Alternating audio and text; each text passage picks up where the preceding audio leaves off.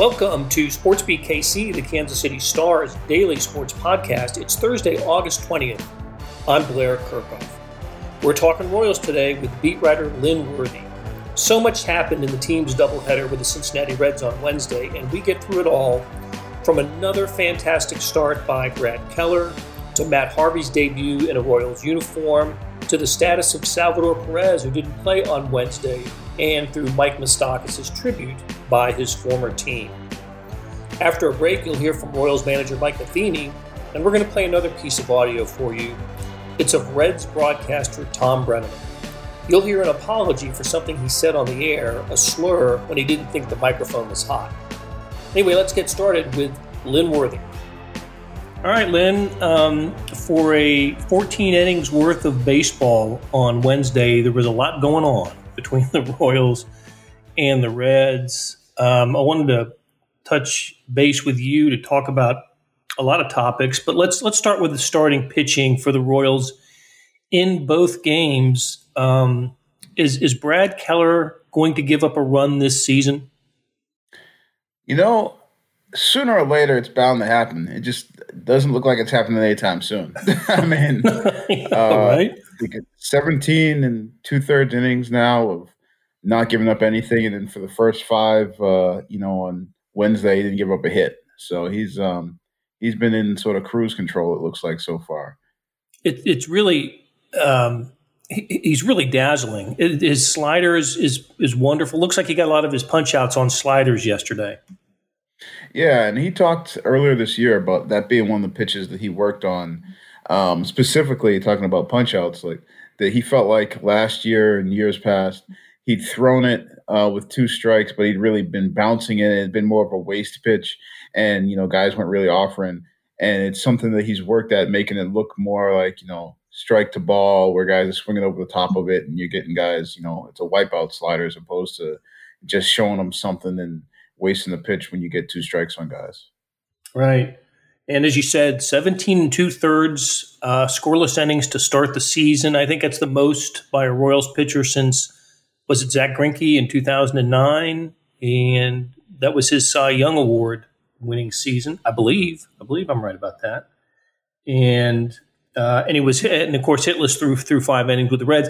I, and I believe this was his second start against the Reds. So a lot of the success has come against the same team. But the Reds stacked the lineup yesterday, didn't they? Yeah, they put a bunch of left-handed hitters in that lineup, and it was funny because Brad um, mentioned it after the game and I asked him, I said, so did you sort of take that as a challenge? As in, you know, like, okay, this is how we want to go about it. And um, he he said, you know, he said, well, it was kind of hard not to notice. It was glaring when you look at the lineup. And I think if I remember right, it was six left-handed hitters and then a switch hitter. So basically seven guys in a nine-man lineup um, is what they threw at him.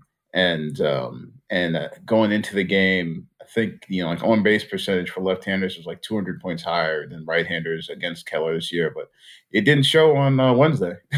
no, no, it, no, he didn't. I mean, and then look, I I don't know if if a pitcher would take any more satisfaction out of a seven inning or any less satisfaction out of a seven inning complete game versus a nine inning complete game. I suspect maybe they would a little bit, but he didn't get to finish it up. Trevor Rosenthal came in and, and, and closed it down. Um, so uh, anyway, Brad Keller throwing the ball as well as any Royals pitcher, starting pitcher we we've seen in, in a little while. He is just um, he's just lights out good. I guess his next start's going to come against a Twins team in this next series, would it not? If if the rotation stays the way it is. Uh, most likely, I actually asked about that before the game because you know you had this doubleheader but you also have an off day. So trying to figure out when Keller would throw next, and I didn't really get a, a clear answer on that because you know, gotcha. Anytime you have a doubleheader, you got two starters thrown on the same day, but you also have an off day, which means basically you just could give somebody an extra day of rest usually. Um, so uh, it remains to be seen, but I would assume because Keller was supposed to throw on Tuesday, and that's the game that got wiped out um, that he'd be good to go by for I think next Tuesday was as I did the math was the day that okay. okay. Um, but th- again, they didn't say for sure that that's what they're going to go with there um, because okay. by then uh, by then Junis could be eligible to come off of the um, the IL too. So I'm not sure how that's going to factor in. Right, right. Um, okay, so game two uh, was interesting as well with the Royals debut of Matt Harvey. And there were some, you know, there were some moments for, for Harvey in this game, and ultimately, n- not a great outing. I don't, I don't know how um, how he tell us how he felt about it after the game. He, he's a losing pitcher in a five nothing game. He gave up a couple of home runs, struck out four. Um, I saw where he got his fastball up to about 95, and of course, the velocity's been the concern for him as over the last couple of years, the decreasing velocity. How did he feel about his performance? He felt, I mean, he felt pretty good just in terms of the way he felt, the way he was able to pitch. Um, he felt like he made two big mistakes, that being the, uh, two home run balls, because uh, he gave, you know, one home run was a solo, and then uh, and one was a two run homer, um, and they both came in the span of three pitches. So he he felt like those two were just, you know, he made two awful mistakes, but other than that, he felt like he he performed pretty well considering, you know, this is a guy who um, last year uh, he felt like he was out of whack mechanically. He got, you know, he went uh, from uh, pitching for the Angels and having some okay outings to, um, you know, one of those being in Kansas City, and then going to, you know, being in Oakland's minor league system and and pitching in relief, I believe it was in the minors, and then having all this time since the end of last season where he wasn't, there was no, he had no team. He was he was just, right. you know, anybody could have had Matt Harvey. He was out in the street, you know, up until the Royals signed him in late July after, you know, the actual regular season had started this year is when they made that signing. Um, so he and he's talked about really doing some work to sort of almost retool his mechanics because he felt like what they had him doing with the Angels was different than the way he'd thrown it. So he'd gone back, uh, even actually gone back to working with his father, who was his high school coach, on just throwing the way he used to throw again. Um, so he felt like it was a is a good step with two big mistakes uh, in the middle of that. Okay, um, so what what do you think the Royals are thinking for him going forward? What's what's going to be his role? I would think that it's. I mean, they haven't said this, but I, I would think that bullpen might be the ideal place for him, where you still got some. Uh, I mean, like you've got the the top end of that bullpen, or I should say the back end of that bullpen. The the high leverage guys are pretty solid, but then there's you know the the the meat of that bullpen when you're throwing in some of these other guys, whether it's Gabe Speier who got thrown in there last night and actually got optioned after the game. Um, you know, there's there's some some question marks there. There's some um, instability, I would say, or inconsistency there. I mean, the Jake Newberry will show you some some really good stuff one time and then get hit around a little bit the next time.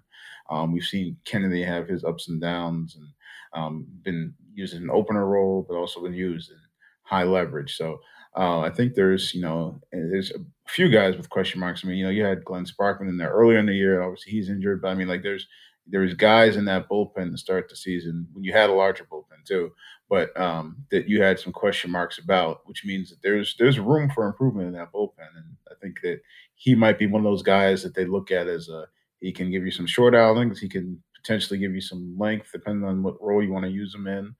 Um, I, I had asked uh, Dayton Moore last week before we knew Harvey was coming up, um, just about what they saw for him, and they felt like you know he could be potentially you know depth as a starter, but also a bullpen guy. Um, so I think that's probably where the more immediate need is, especially if you know Junis is able to come back here pretty soon. Um, and even if you look at last night, I mean, it's his first outing, but I mean, the first two innings were really good. And then the third inning, he started facing the lineup a second time around, and that's when he gave up those home runs. Right. His uh, his four strikeouts um, uh, were impressive. Fastballs kind of up in the zone, and guys look. I think the first three of the four were uh, strikeouts looking uh, on uh, fastballs. So, um, you know, I guess, and I look. I guess the whole uh, 2015 World Series thing is, is has run out. Right. The, he got to address that last year when he pitched against the Royals as a member of the Angels, and um, nothing. You know. And, and, you know, the, the, the, pivotal game five, of course, in, in 2015 was in New York, not in Kauffman Stadium. So it wasn't like, uh, you know, the, all those questions have been asked and answered, I guess, with, with Matt Harvey. Yeah, I mean, it's not, I mean, he, he even mentioned that, you know, um, one, I mean, for him, the memory is being pitching in the World Series, and obviously it didn't go the way he wanted to. But I mean, like to have gotten to a World Series and have been, you know, the guy in the World Series. I think that's something that he wants to remember, you know, um, as fondly as you can for having, you know, lost the World Series. But uh, I don't think it's a it's a dread or anything like that uh, for him to um, have been. And now being with the Royals, he actually talked about how the atmosphere and when you know you actually had fans in the building back in those days.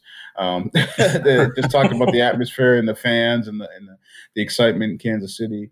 Um, so I think, if anything, he looks at that as you know uh, um, a a seminal moment, just in terms of what uh, he's done as a baseball player, and not so much a uh, uh you know something that's a knock against him.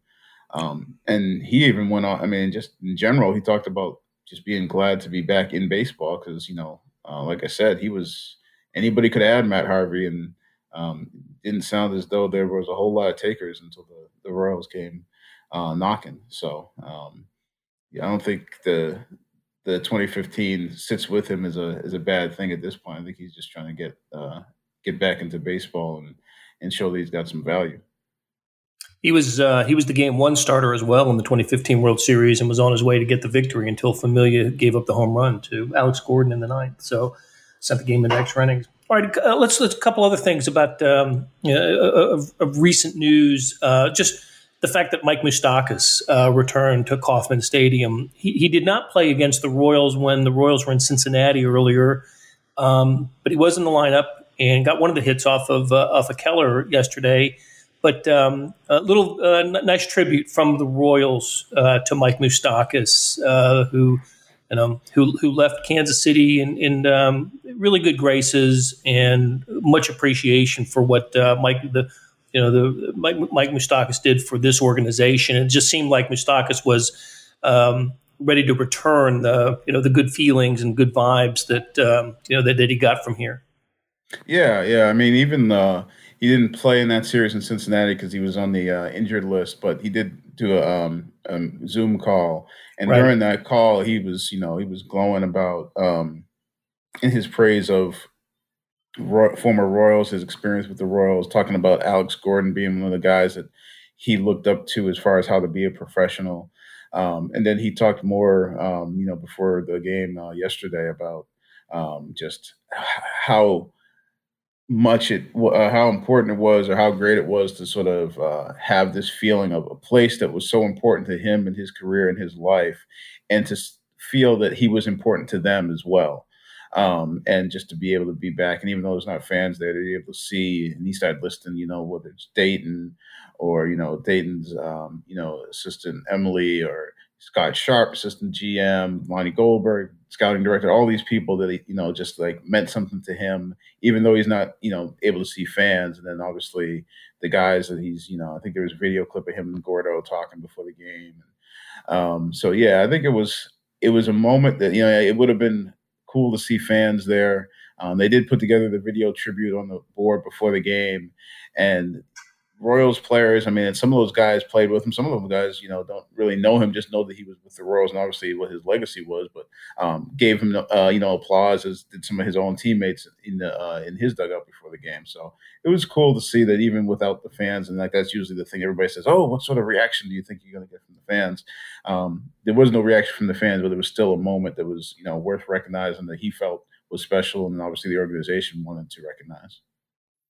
Of course, Moose left Kansas City. He was the um, the Royals record holder for home runs in the season with 38, and then of course that uh, record was obliterated last year by Jorge Soler with his 48 home runs.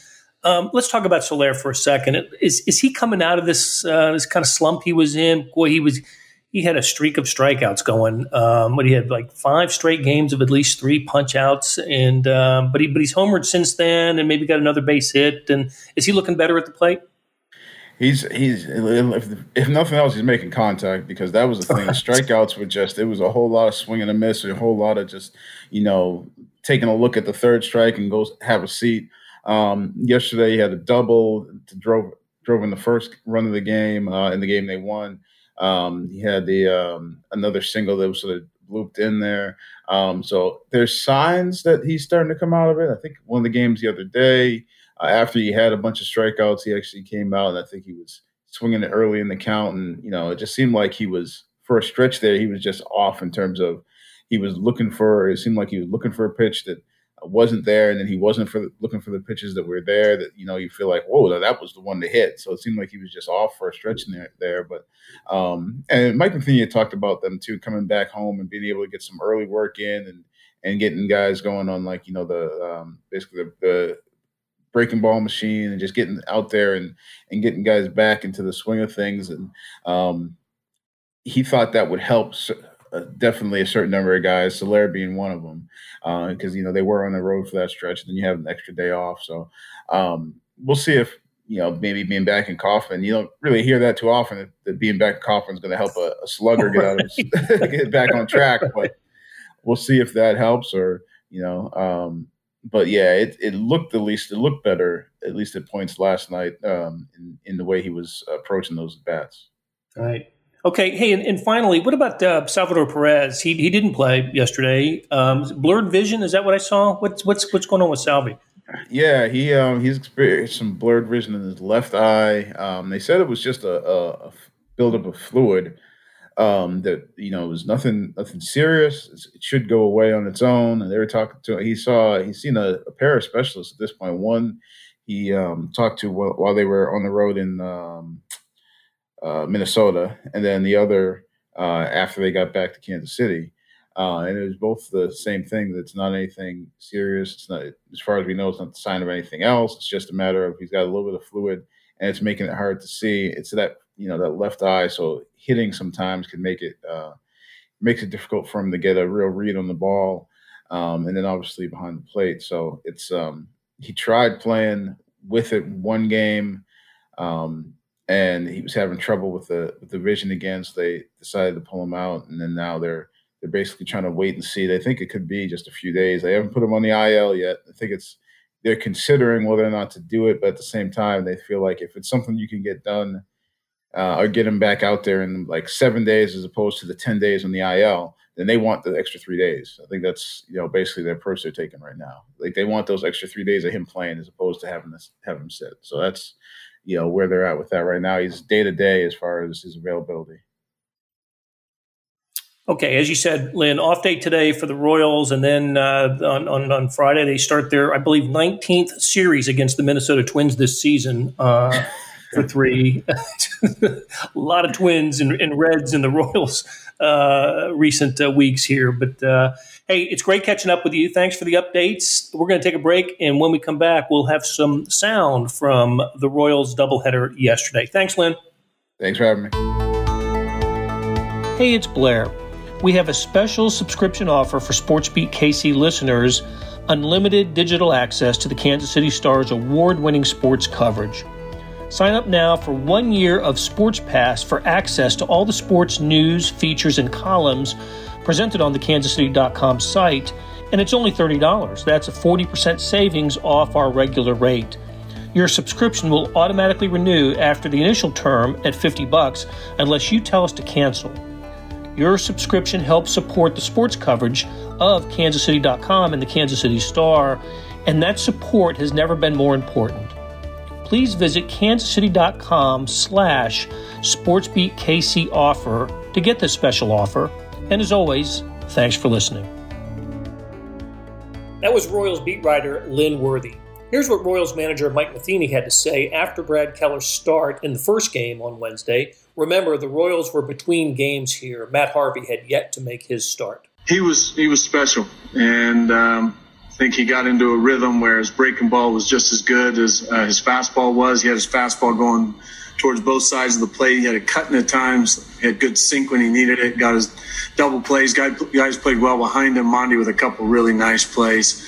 Um, and then uh, he, he, wasn't afraid to, to, even go to that changeup. Got a strikeout with it, and, uh, and a pretty against a very tough hitter actually. So he um, he just keeps kind of building some confidence in, in all the different pitches instead of just trying to overpower guys. I thought the breaking ball had some awkward swings at it all day, and um, he uh, he felt really confident with it and was able to throw it in uh, in all counts. And just um, that's a that's a great job, and we needed that. Obviously, as you start looking into a, a double header, to have your your guy just about finish the whole thing for you. Monty and Soler seem to be in the middle of everything offensively. Say that again. I'm sorry. Soler, Mondesi seem to be in the middle of most offensively. Yeah, yeah and um, just a, a, couple good, really good at bats uh, by Soler to give himself just you know driving the ball to the left field line. Um, just some confidence to find the barrel, and same with Monty. And then once he gets on base, making things happen again. And uh, just amazing when he gets on what happens, whether it's the stolen base, the dirt ball read again, and then to pull the infield in or a contact play happens. And the defense has to think, I've got to be as quick as I possibly can, which then forces a, a play to give Whit a chance to get the ball through the infield. And, um, you know, I, he just needs to, to keep doing that. We talked about this before the game. Uh, Monty, you, have got a chance with your skill set to change every single one of these games maybe even without getting a hit. Just keep doing what you're doing, and the hits are going to come. Unfortunately, able to squeeze one in there and a couple for Soler is, is certainly a great shot in the arm for him. Mike, I know we talked about Brad before, but do you sometimes have to remind yourself, like, this guy's 25 years old and he's, he's doing this at, a, at the consistency that he is? Yeah, we, we do forget um, how, how young he is. One, because he's he's the guy that took the ball first game last year. You got a guy who's who's wore that that badge of honor of being the ace of your staff, and then he goes out there and leads by example. One and how he does the work, and obviously how he how he's competing. But uh, it, it is uh, it's fun to watch a, a, guy who who thrives on those situations. He, he wants to be the guy on the mound. Uh, he wants to be uh, the one to set the tone for the rest of the group, and, and hopefully it just continues to create that that, that, that great internal competition with a, it's a healthy competition for all of our pitchers to kind of take the previous start. All right, now watch this. If that's the case, uh, Matt Harvey's got his hands full after that one because that was uh, some kind of a display of, of, of quality pitching by Brad. That was Royals manager Mike Matheny after the first game of the doubleheader against the Reds.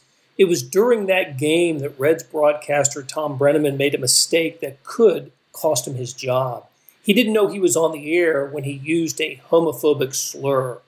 It was during the second game that Brennaman made the apology and asked for forgiveness. You'll hear that here. And about 10 seconds in, Brennaman also calls a Reds home run. Myself and think of myself as a, a man of faith. As there's a drive in a deep left field by Castellanos, it will be a home run. And so that'll make it a 4 nothing ball game.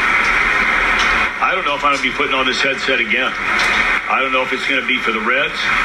I don't know if it's going to be for my bosses at Fox. I want to apologize for the people who signed my paycheck, for the Reds, for Fox Sports Ohio, for the people I work with, for anybody that I've offended here tonight.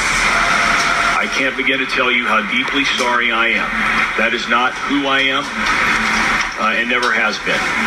And I'd like to think maybe I could have some people that. Uh, that can back that up.